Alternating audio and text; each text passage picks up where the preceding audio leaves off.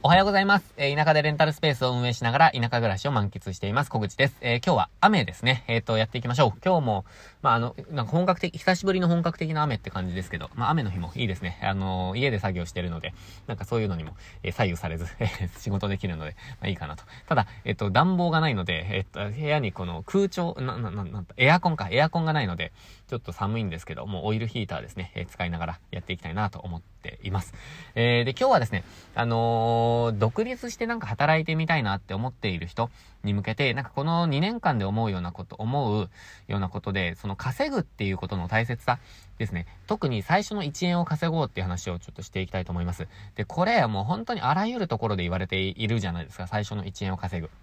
で、その経験をしようとか。えー、まあ、それ、ものすごいたくさん言われてるんですけど、いや、これ本当に大切だと思うんですよ。一旦稼ごうと。あの、自分のサービス、自分が作り出した商品で稼ごうと。それ大切なんですよね。で、それについて今日配信する、ま、メルマガでも書きました。えっと、で、えー、まあ、自分ならこうしますみたいな稼ぎ方みたいなのも話しているんですけど、まあ、それに付随して、レンタルスペースやっぱいいよって話をちょっと今日はしたいと思ってます。で、その前にちょっと雑談なんですが、えっと、私ずっと、この1、2年ですね、えっと、断捨離してますって話をずっとしてるんですけど、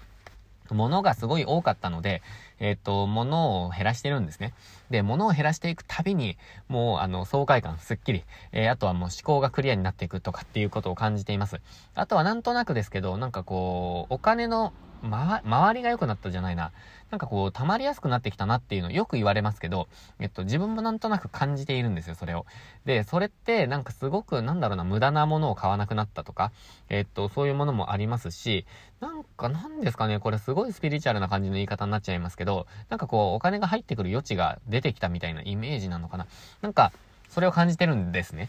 ただ、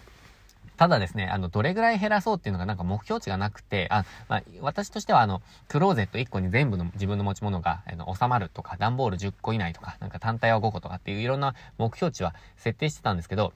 いよいよここに来てですね、すべての持ち物の数を把握しようっていうプロジェクトに動き出してたんですよ、実は。で、えっと、一般的に、えっと、人は、だいたい200個ぐらいあれば生活できるって言われ、あ、100個か、100個で生活できると。で、ちょっと楽しみも加えると200個ぐらいで生活できるって言われているらしいんですね。で、えっと、ただ、あのー、まあ、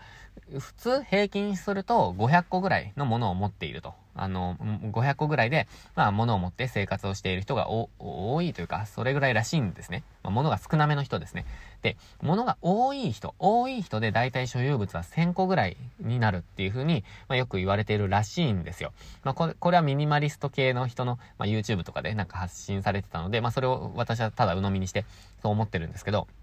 えっと、まあ、1000個ぐらいが多い人だなと。なので自分も1000個ぐらいを目指そうかなと思っていたんですね。ただ私、すごいものが多い。もうすごいものが多いんですよ。もう所有物がものすごく多くて。で、これものすごい多いっていうのがすごい漠然としてるので、なかなか伝えきれなかったんですけど、えっと、すっごい多いんですよ、とにかく。えっと、引っ越しの時、一人暮らしの時の引っ越しの時に、あのー、段ボールが54個ぐらいになっちゃったんですけど、引っ越し屋さんにすごいびっくりされたんですね。一人暮らしでこんなもの多い人、ちょっとなかなかいないですと。で、えっと、一回なんかこう、多分段ボール足りませんって言った時に2、30箱、20箱ぐらいかな、もらって、えっと、普通に30箱で足りると思うので、多分余りますよって言われたんですけど、足りなくて、結局50箱、54箱になって、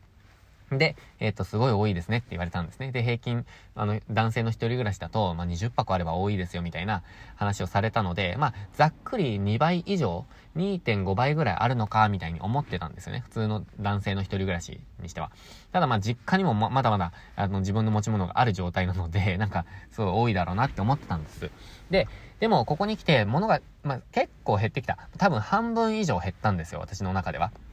で、じゃあちょっと数を試してみ、数を数えてみて、えー、具体的にもう自分のもの、持ち物を全て把握しようって思ったんです。で、把握できるぐらいの数になってきたなって自分では感覚とはし、感覚としては思ってて。ただ、えっ、と、数え終わったんです。昨日ですね、もう全部数え終わりました。もう一個一個ですね。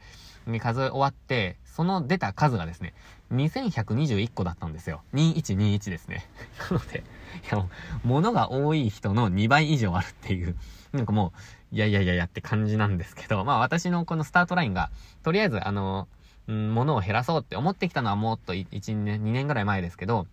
あの、移住してきた頃からなので、移住してきた冬から物減らしてるので、まあ、2年ぐらい経つんですけど、ただ、ここに来てですね、具体的にもう、あの、とりあえず1000個を目指そうって思っているんですね。で、1000個でも多いんですよ、ものとしては。ただ、私のほんと収集癖ですね、あの、いろんなものを集めたいとか、もしくはあの、元々の職業柄ですね、あの、本とか、あの、着るもの、服がすごい多かったっていうのもあるので、まあ、減らしてきた方なんですけど、でも、とりあえず、えっ、と、数を把握したっていうことが自分にとっては重要で、2121、2121を、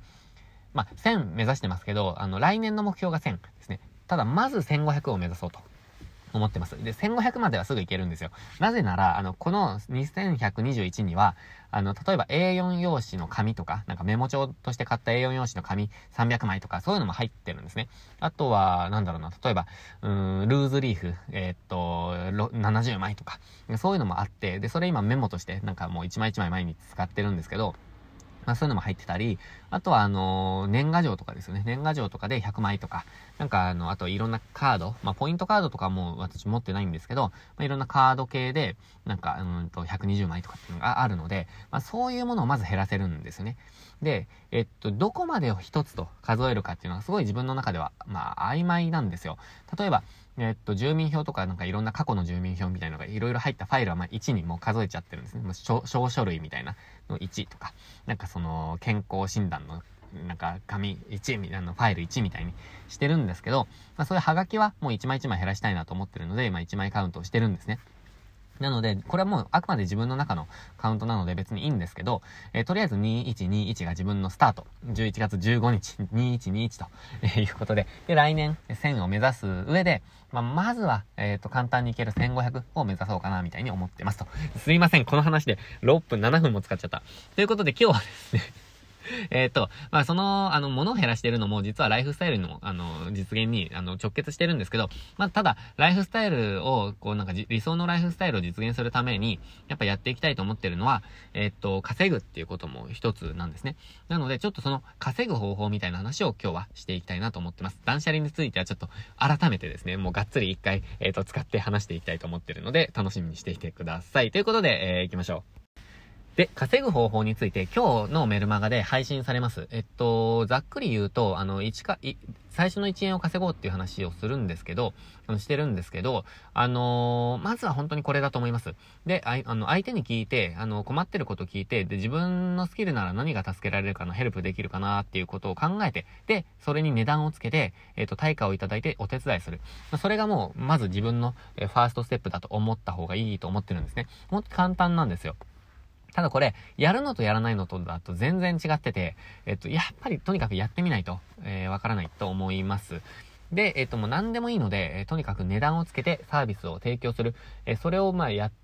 たらいいんじゃないかなって私は思ってるんですね。で、最初は無料でもいいと思います。え、すごい安くてもいいと思います。えまあそれをやっていくと。で、私の場合の、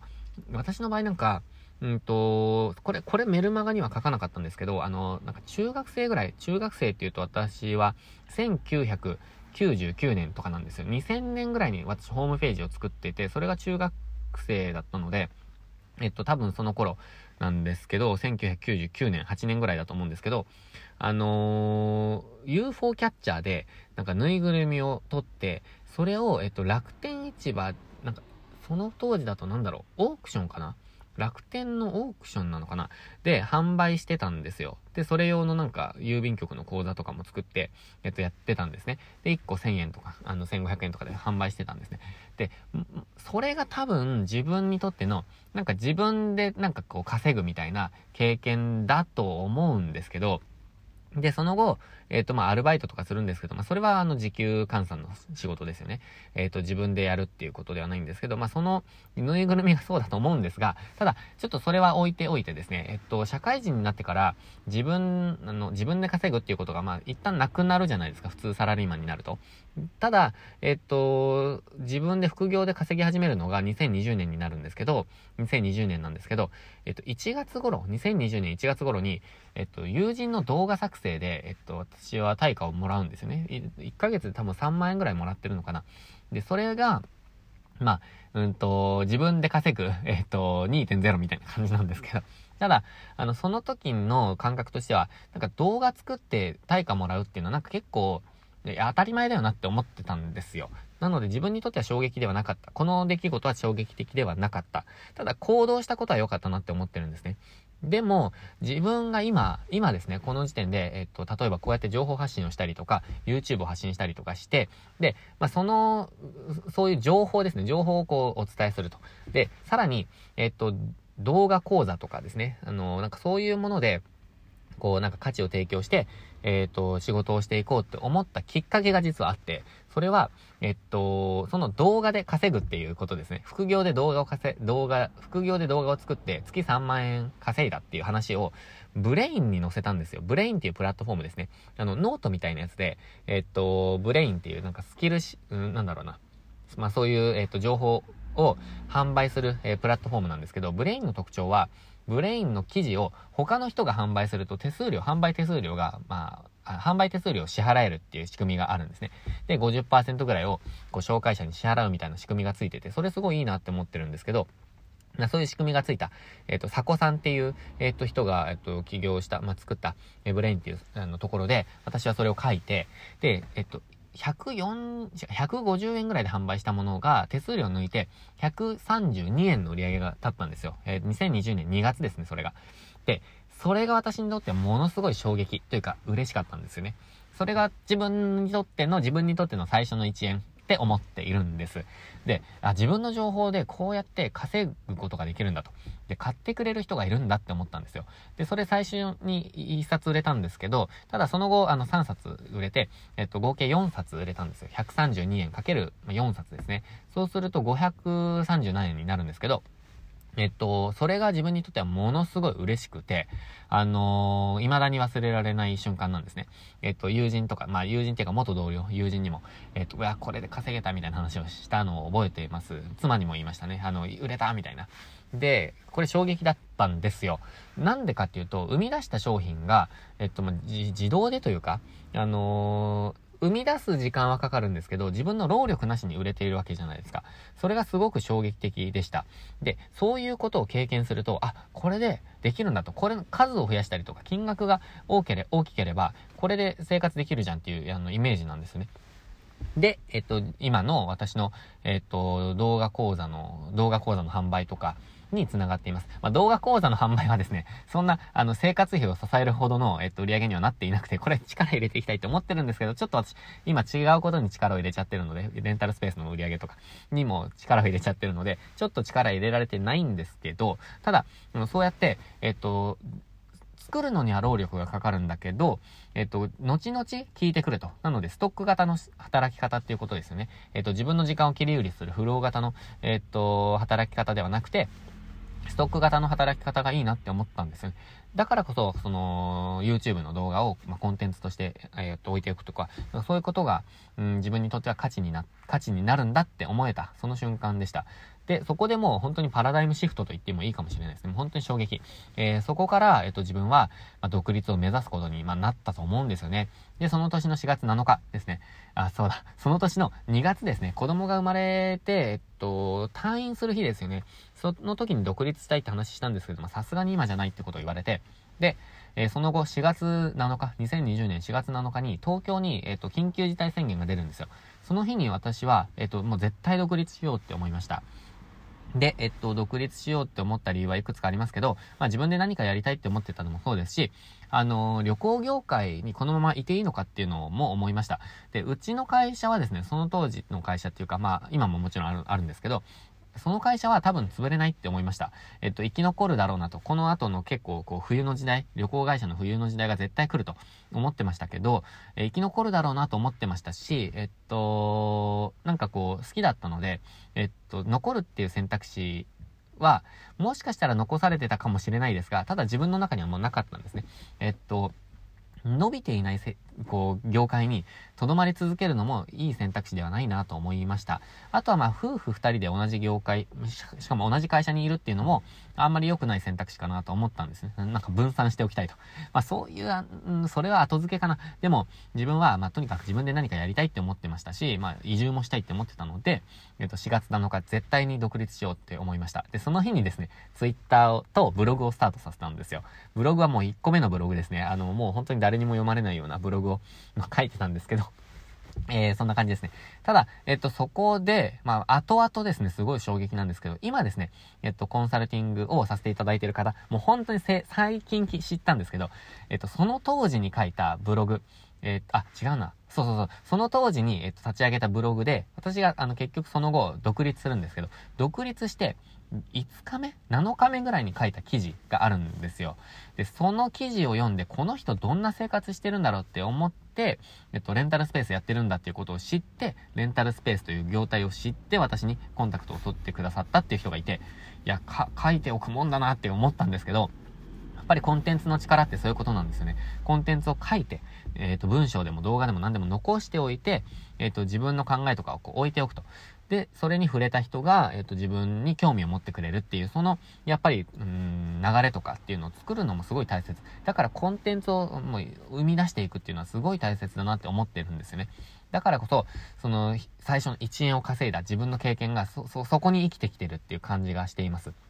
だからこそ、とにかく、そのコンテンツでなくてもいいんですけど、そのサービス提供でもいいんですけど、とにかく一つの、あのー、なんだろう、うんと、1円、最初の1円、まあ最初の1円、1円稼ぐってことはないと思うんですけど、た、多分100円とか、私でも132円になってるので、あの、132円とか、500円とか1000円でもいいんですけど、あの、とにかく最初の1円、まあ、1回稼ぐっていうことをしてみると、ああ、これで稼げるんだ。自分の価値が、あの、まあ、に、なんだ、自分が提供するサービスに価値を見出してお金を払ってくれる人がいるんだっていうことを経験すると、その働き方のスタイルとか、販売するとか、セールスするっていうことに、徐々に抵抗感がなくなっていって、えっ、ー、と、やり方が分かってくると思います。改善点も分かってくると思います。どんなことが求められているのかっていうのも反応を見ながら改善できるので、とにかく一回、えっと、自分の、えっと、商品を作って販売するっていうことを、まあ、やってみるといいんじゃないかなと思います。ただですね、ここで自分は、私ですね、小口が、えっと、意識していることっていうのがあって、それをちょっと、えー、この後では、えー、話していきたいと思います。で、えっと、私が意識していることですね。これは本当にあの、独立した後ですね。に思っていることなんですけど、まあ、コンテンツ、あの、ストック型のビジネスっていうのは、えっと、例えば動画講座を作りましたとか、動画を作りました、文章を書きました、それにお金を払ってもらうみたいな、えー、ことですね。まあ、作ったコンテンツが、えっと、お金を生み出してくれるっていうスタイルなんですけど、まあ、それをやりたいとは思っていましたが、まあ、それって最初からうまくいかないんですよね。あの、もうそれを作ろうってなんか決意して、えー、最初から頑張ってた時もありましたけど、なかなかそれは結果に結びつきづらい。で、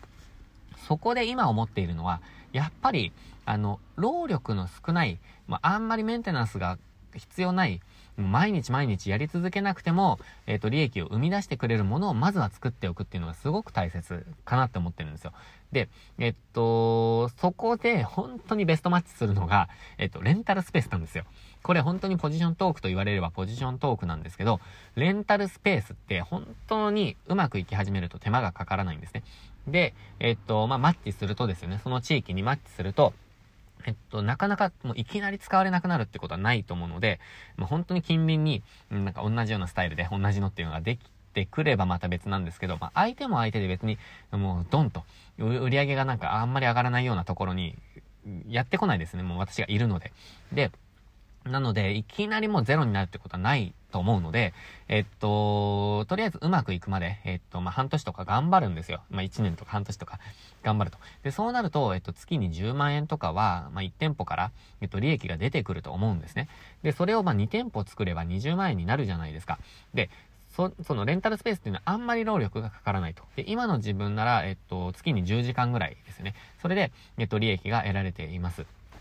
で、まあ、サポート業務とかを合わせると、えー、もっともっと増えてくる、もっともっとじゃないか。まあ、もうちょっと増えてくるんですけど、ただ、えっ、と、月に20万円あれば、田舎暮らしであれば、もう最低限の生活費っていうのは多分稼げているはずなんですよ。で、私も、えっ、と、情報発信とか、その教材の販売のシステムとかを使ってなければ、えっと、全部やめればですね、えっと、なんて言うんですかね、あの、も、もっと稼ぐっていう必要がなくなるんですね。維持費にすごいお金がかかるので、えっと、やんないといけないんですけど、ただ、えっと、レンタルスペースだけ私がやっていれば、なんか社会保険料的なものを払えばですね、えっと、もうなんか全部、あの、自分の生活費っていうのも賄えているんですね。なので、えっと、レンタルスペースみたいに、その手間がかからなくて自分の時間を生み出せる。あの、そんなにそのメンテナンスにコストがかからない。コストっていうのは時間もお金もかからない、えっと、業態を、まず最初にうんと、頑張って作り上げる。いや、これが大切かなと。で、私の中では、えっと、このレンタルスペースも結構ストック型ビジネスに近いかなって思ってるんですよ。で、これ、不労所得っていうのはちょっと違ってて、不労所得ってもうメンテナンスも何も必要ないと。ってなると、あの、資産収入なんですよ。もう配当金なんですよ、これって。何も、全く何もしなくても入ってくるっていうのも配当金、ふ、あの、なんですよ。なので、えっと、これ、あの、金持ち父さん、貧乏父さんみたいな、あの、本が出てきた時に、えっと、パッシブインカムって英語で言われているものを、不労所得って、えっと、なんか、えー、訳してしまったがために、なんか、不労、全く働かないみたいな、えっと、イメージがついてるらしいんですけど、パッシブインカムっていうのは、あの、なんか、受け身ですよね。えっと、受け身でやっていく。なので、あのー、その中にはちょっとメンテナンスが必要とか、なんかそういう、あのー、ちょっとした管理みたいのは、あの、含まれてるんですよ、パッシブインカムには。なので、あのー、不動産業とかが、まあ、入ってるんですけど、その、金持ち父さんのあの、ロバート清崎さんは不動産やってますよね。で、その不動産業っていうのは、不労所得じゃないんですよ。パッシブインカムなんですよ。なので、あの私の中では、その、ストック型の収入、ストック型の労働っていうのは、パッシブインカムっていうイメージでやってて、なので、レンタルスペースも、えっと、動画講座も同じなんですよ、自分の中では。あの、ジャンルとしては。で、えっと、一方、パッシブインカムじゃない、えー、働き方としては、えっと、まあ、労働集約型っていうか、えっと、まあ、クライアントワークみたいなやつですね。例えば、えっと、情報発信の代行とか、えっと、まあ、文章を作りますとか、そういうものが、え、自分にとっては、えっと、労働集約型っていう感じですね。で、その間あたりが、えっと、コンサルティングかもしれないですね。コンサルティングっていうのは、なんか自分で、えっと、まあ、代わりにやりますよっていう業務ではなくて、相手のためにいろんなアイデアを出したりとか、一緒に考えたりとか、まあ、戦略を考えたりとかっていう、仕事ですよね。で、自分の知識をお伝えするっていう、えー、感じなので、すごく時間は、あの、実は使うんですけど、あと頭も使うんですけど、ただ、あのー、間かなっていう、あの、その、なんていうか、パッシブインカムと労働集約型の、えっと、間かなって感じがしています。ただ、その、自分としては、やっぱり、その、パッシブインカム的な、その、ストック型を作って、そして、それをそ、の、あの、経験をもとに、えっ、ー、と、間のコンサルティングみたいなことをしつつ、えっ、ー、と、まあ、労働集約型もなんかしつつですね、